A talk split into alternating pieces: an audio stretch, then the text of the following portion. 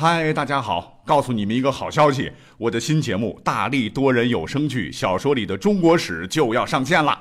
想要了解新节目或者跟我互动聊天，赶快来加入 VIP 粉丝群，入群二维码就在本期节目的声音简介中。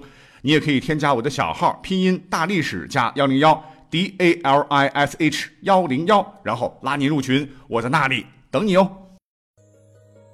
管他正史野史，这里只有大历史，大力讲的历史正在播出。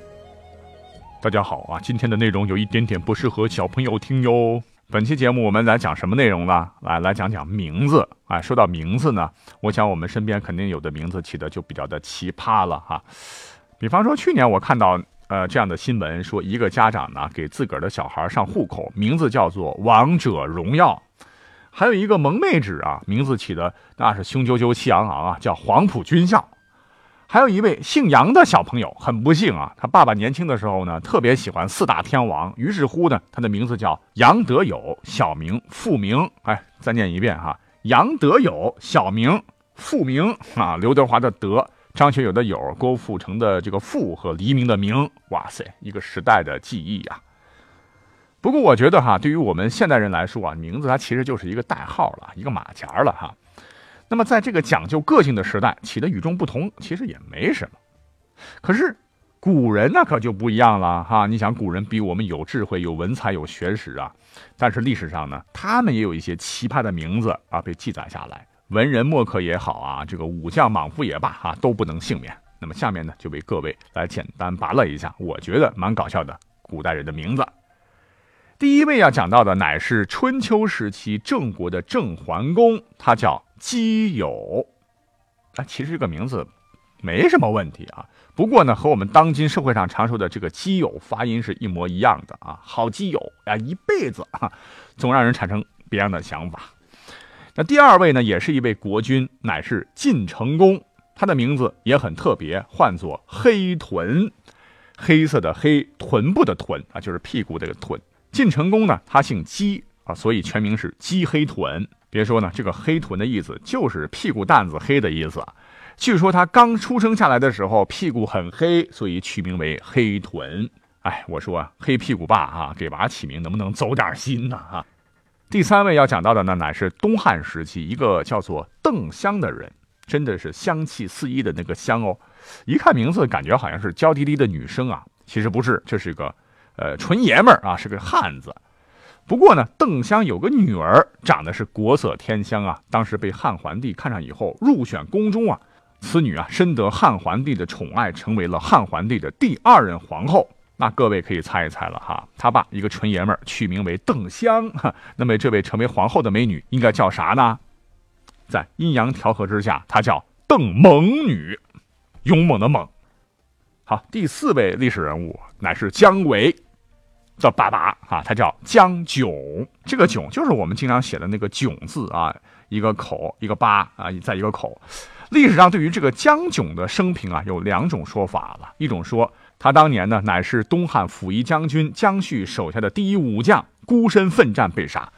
还有一种说法呢，说这个江炯啊，天水蓟县人也，少时无名，年四十余，一心想出人头地，就到了四十岁也没什么成就。史从文连考三年而不中，就是然后呢就想从文，结果运气不佳，遂习武，练武场上发一矢中鼓励，遂之出。就是文不行，那就从武吧。没想到他在武靶场上射箭，一箭呢，这个靶子竟然没有中啊，旁边擂鼓的那个人反而中箭了哈，就被人赶出了军营。那怎么办呢？是改学医，自撰一良方服之，足，就是改行做医生。结果呢，自己调配的一个药，吃完呢，把自个儿给吃死了。如果是第二种的话，哎，那他真应了那个名字啊，叫做江囧，囧太囧了。那第五位要登场的呢，乃是南北朝的一位史学家，姓魏，名收，字伯起。这个收就是收放自如的收啊。那要说起来呢，魏收这个人在南北朝时期十分的有名气，他父亲呢是个骠骑大将军。但是他呢，却没有依靠父亲，而是选择了辛苦的钻研文学，终于凭借自己的文采而成为朝廷的官员，也因为文采出众啊，而成了齐地三才子之一。只是后人看到他这个名字啊，可能会扑哧一笑啊，因为有些矛盾呐。明收，而他这个字呢，哈，实在是异常的奔放啊啊！哎，不过说完他的生平，哎，就说嘛哈，这名字可不是一般人能取得的哈，没两下子敢叫伯起啊。那下一位呢，我们要说到的乃是来俊臣的爸爸，唤作来操。来俊臣呢，就是当年给武则天执政的时候的一个著名酷吏了。来俊臣的父亲来操呢，原本他是个赌徒，与同乡蔡本结友。结果蔡本呢输了几十万吧，拿不出钱。来操说：“那咱们是好朋友，这样吧，这钱不用你还了啊，你媳妇儿给我，就以蔡本的妻子抵债。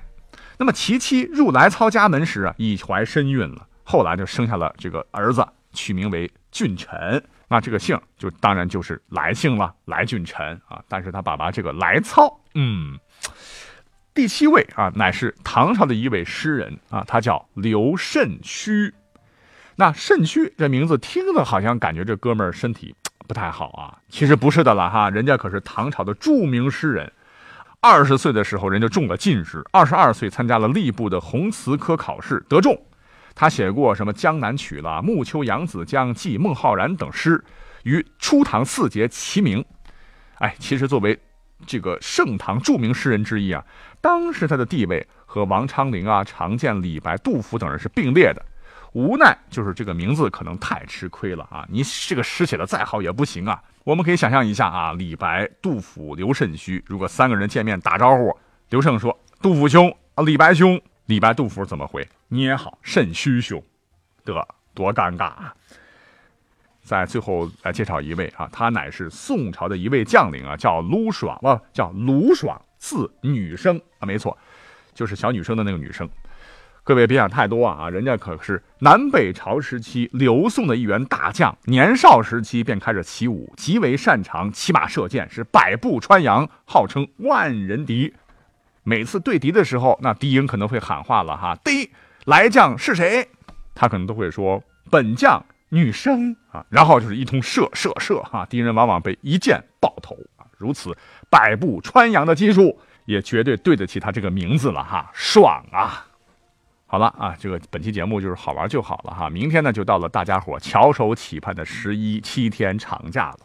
虽然我很苦逼哈，要上七天半，但是在这里我还是要衷心的祝愿大家节日快乐，要吃好玩好哦。那咱们就十月份再见喽，拜了个拜。